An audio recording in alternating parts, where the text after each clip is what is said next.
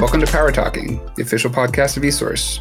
Today, we're going to be talking about whether or not electric vehicles are ever going to be fully embraced by the major automakers.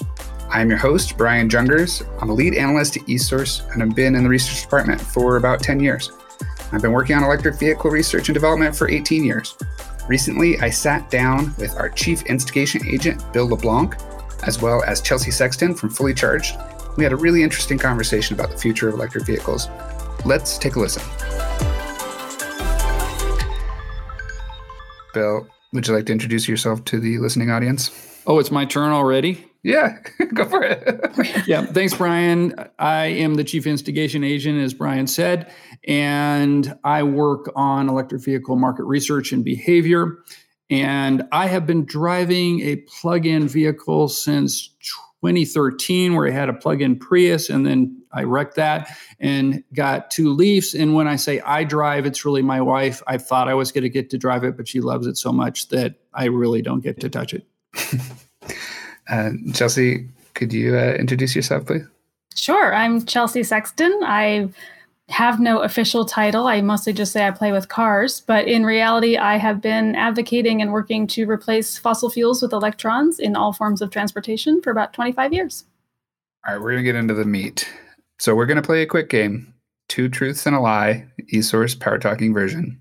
I'm going to read three statements, and you all can guess which one is the lie. First statement Nearly 20 years ago, General Motors had an EV that worked really well, but they physically collected all these cars and they crushed them. Statement number two In 2019, 80% of all EV sales in the United States were a Tesla brand. And statement number three According to eSource National Research, basic awareness of EVs among the general population has risen from about 50% in 2015 to nearly 75% today. Dirty liar. That one, that last one's untrue. Uh, and there's no way that GM collected cars they built and crushed them. Yeah, no, I'm pretty sure I've seen that movie. What's the movie? Who killed the electric car? You were in that. We don't have to go there. oh, Revenge of the Electric Car. You've got the poster. So Revenge of the Electric Car was our follow-up. Yes, very different film. Yes. Bit of a Valentine to, to three guys in the auto industry. Uh, yeah, it's much more romantic than the first. first oh movie. yeah, our director had some man crushes. so the eighty percent was true, and the uh, growth in awareness was the lie. Yeah. And GM did crush the cars. Well established, photos and everything. We've got evidence. So, Chelsea, you got a long history relationship with General Motors as a company, working with them back in the early days of the EV1. Um, they announced that by 2035, they're going to be all electric. So, big announcement. You know, um, what do you think about that? Do you think they're actually going to meet that goal? Do you think it's a big deal to make that kind of a goal set for the company? Um, just what are your general thoughts about it? Well, I'm a little bit of a of a grizzled veteran, um, and not just about GM. I sort of apply this to all car companies, especially the incumbent ones, and it is basically show me, don't tell me. Mm-hmm. So, on one hand, all of the investments are are great, and folks are sinking billions of dollars each into electric vehicles. They're also all using their lobbyists to try to slow down regulations that compel electric vehicles and, and all of those that basic dynamic still exists. And so the industry is still relatively ambivalent. The fact that they're going there is great. The fact that their bogey is 2035 is less encouraging. And there's also a lot of open questions in gm's case because they the, the phrasing was we aspire to and it's also light duty and it, the reality is, GM barely builds cars at all anymore. Most of it is is trucks and SUVs, and most of those are relatively heavy. So, especially once you add a 100 kilowatt hour battery pack to a Hummer, that is unlikely to be a light duty vehicle. so, the aspiration is for a very small subset of what they actually make. And on one hand, I look forward to all of it, but what they do in the next five years will matter more to me than what they do in 2035. Because if they are as serious as they claim to be, they have to get ready to go really fast right now. This is not let's hire and staff up and wait a few years. We're 10 years into this generation of electric cars. So we're at the put up or shut up time for all of the legacy automakers. Yeah. Yeah, and I, you know, I think it's a non-event is the way I look at it. I'm, you know, a little more harsh than you are, but it, 2035, that means I'm I'm going to tell everybody that I'm going to get in shape by 2028. You know, aren't we, you? No, I yes, I think that's right. Um, people say I should, but uh, the 2025 would be a great goal. So they could say 50% by then. They have no interim goals they just said, we're going to go 2035 all in, and they're all going to be retired by then. So we need way more meat on the bones. Um, totally agree that it's just kind of not there. Yeah, uh, I mean, there is some irony and opportunity here. The original California zero emission vehicle mandate came about after GM had unveiled what was then the Impact concept that eventually became the EV1. And a few months later, on Earth Day 1990, Roger Smith was given a speech in Washington, D.C., and he went, You know what? I think we'll actually build that thing. And California said, Oh my God, really? You've decided you can do this? Well, here's a mandate. And so, one useful thing, a little bit subversively, about all these announcements is it underscores the trajectory and it gives President Biden or individual states, the California Resources Board, all the more reason to embolden both the incentives and regulations compelling electric transportation of all stripes. So there's a little bit of like, oh, really? You say so? Now we're going to hold you to it. That should absolutely be the response to these types of announcements. Yeah. Can they uh, technically accelerate that by seven sure. years? Yeah, I mean, there is some uh, some reality to how quickly they can turn over their entire internal combustion operation.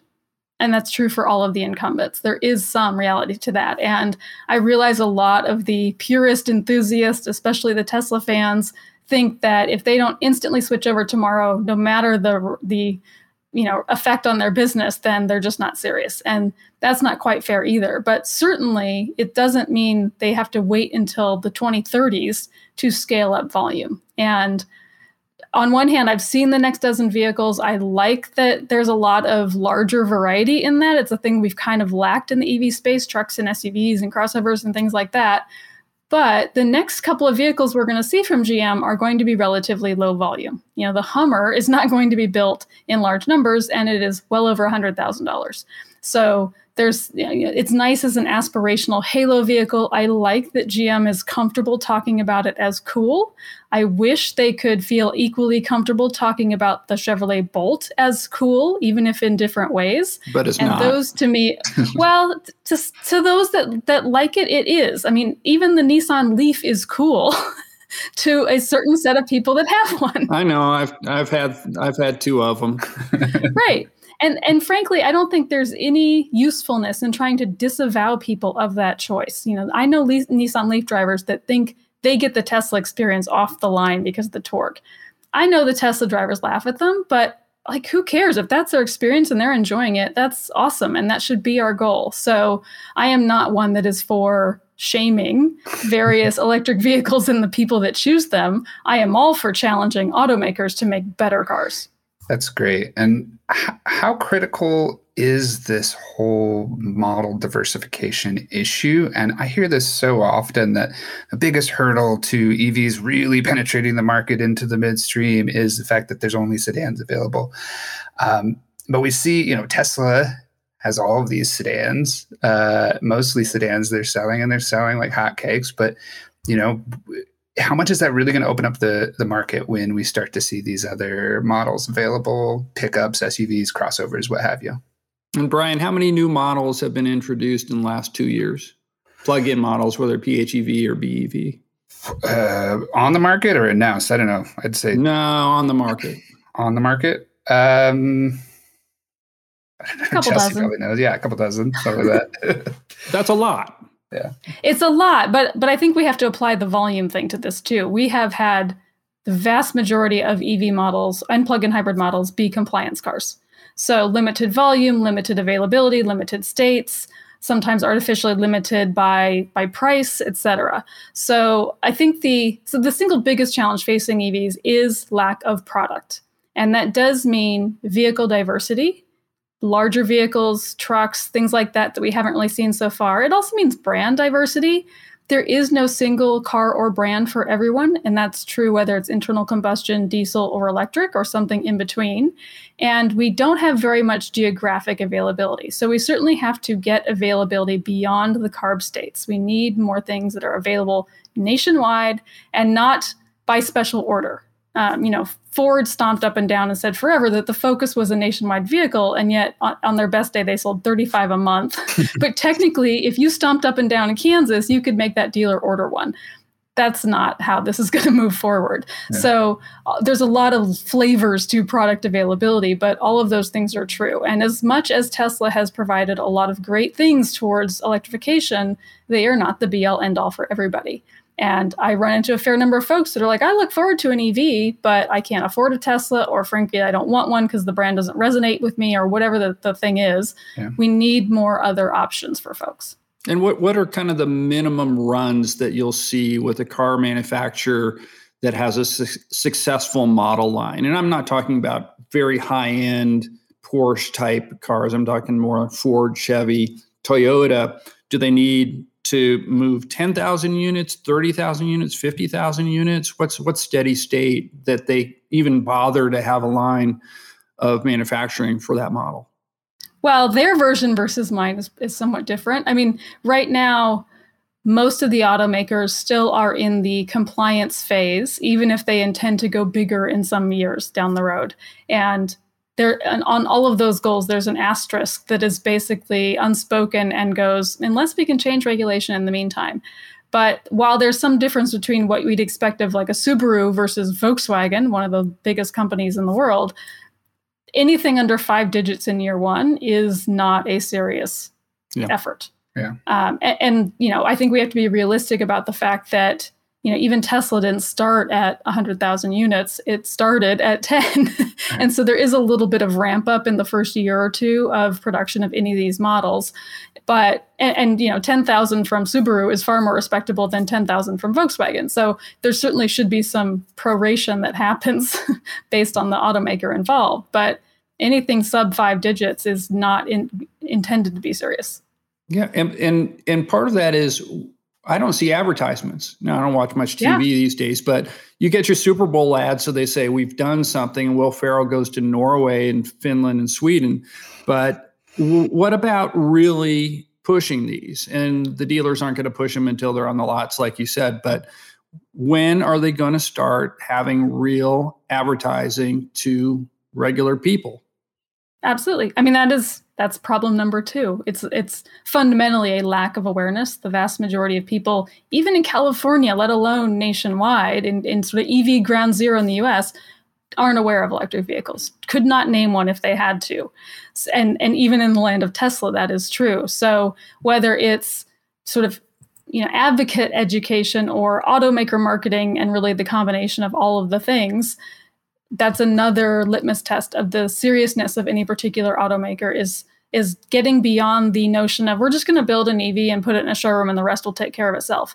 That has never been true, no matter how good the car is. And the reality is, most of the plug in cars we've seen in the last decade are actually pretty good cars, whatever our subjective opinions of, are of them personally.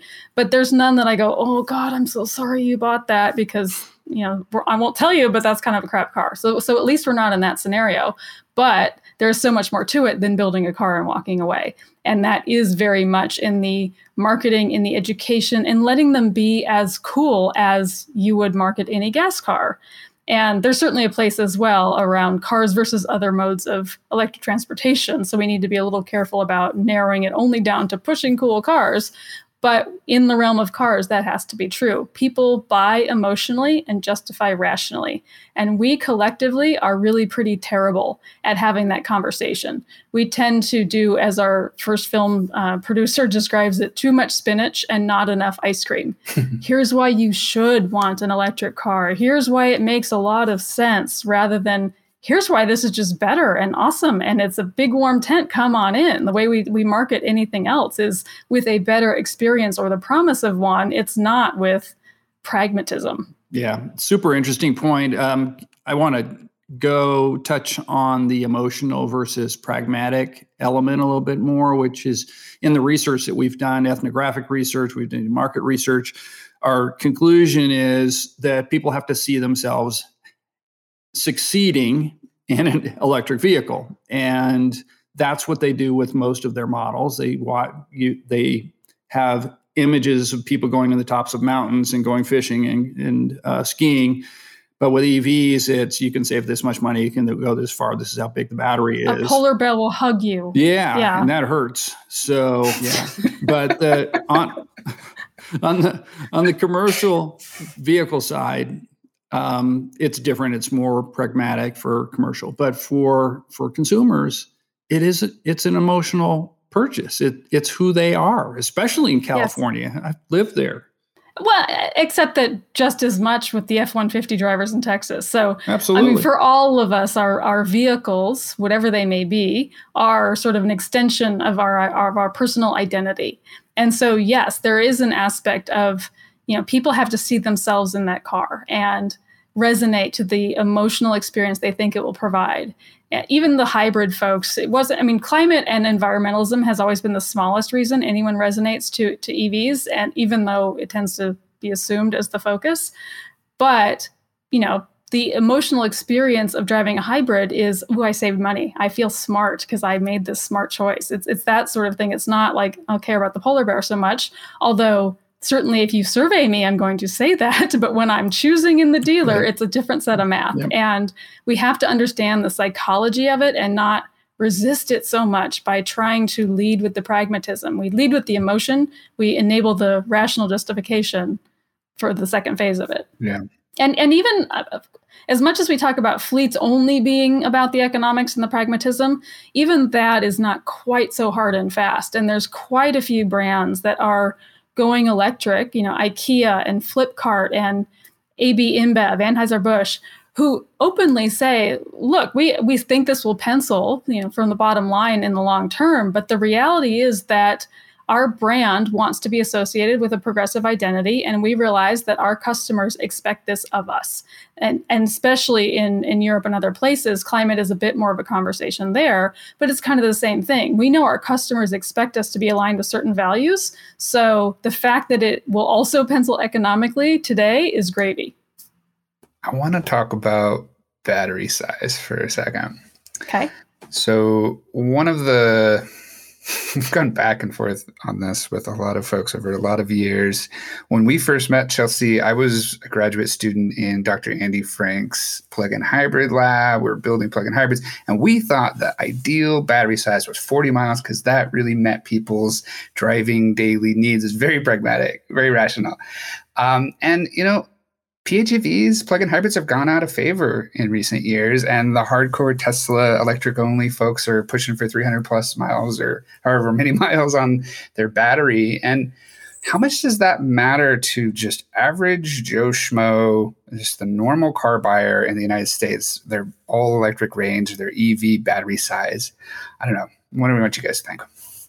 Yeah, and, and p- part of that, I'll I'll add a twist to it is what they actually you think they need Chelsea and what they say that they need and how much that relates to the fact that a gallon you know a, a, tank of gas will get you 300 400 miles. And you know we have a friend at at esource that said well why don't you just uh, make it a um, 100000 mile battery? Because then i can just throw it away at the end like i do other things that have batteries. So you know people don't realize that the battery has a cost. So how, how do they make that decision? How do we help them make that decision? Well, I, I started my career selling cars in a Saturn dealer, gas cars at 17. So I'm I'm relatively familiar with the normal buying public and their motivations.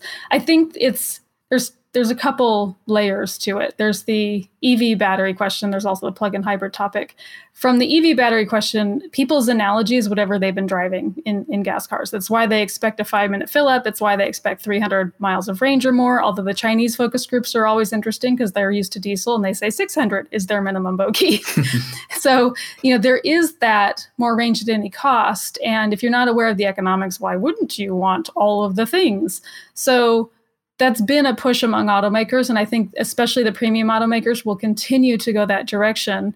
I still think there's a place while battery costs are dropping and until everyone can have all the things for 20 grand, I think there's still a place for more moderate range vehicles that become cheaper and cheaper and therefore more accessible to regular commuters and sort of the general public, especially in our two plus car household paradigm of the US. So there's a little bit of coming around to if we have more than one car, they don't all have to do all things. And we've seen it in the past where someone gets a Leaf but keeps the gas car just in case and and eventually realizes they never really use the gas car. But having that safety net and, and is is good.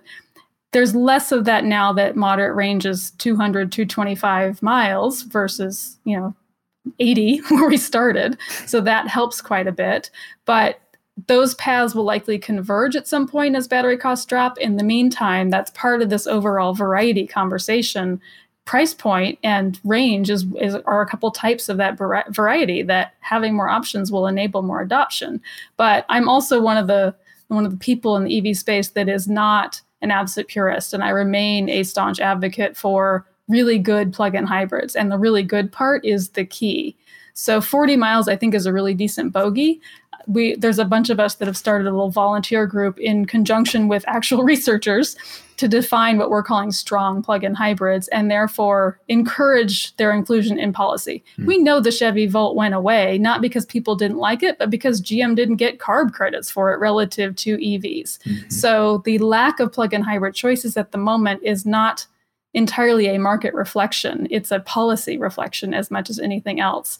So from mid-decade onward, we're defining a strong plug-in hybrid at for class one for, for cars at least. It's a different conversation for heavy duty vehicles. 60 miles is a strong plug-in hybrid mm-hmm. and that allows for some you know lower range in the winter it allows for a little bit long-term degradation. It more than fulfills folks daily driving but it still leaves some optionality for longer road trips.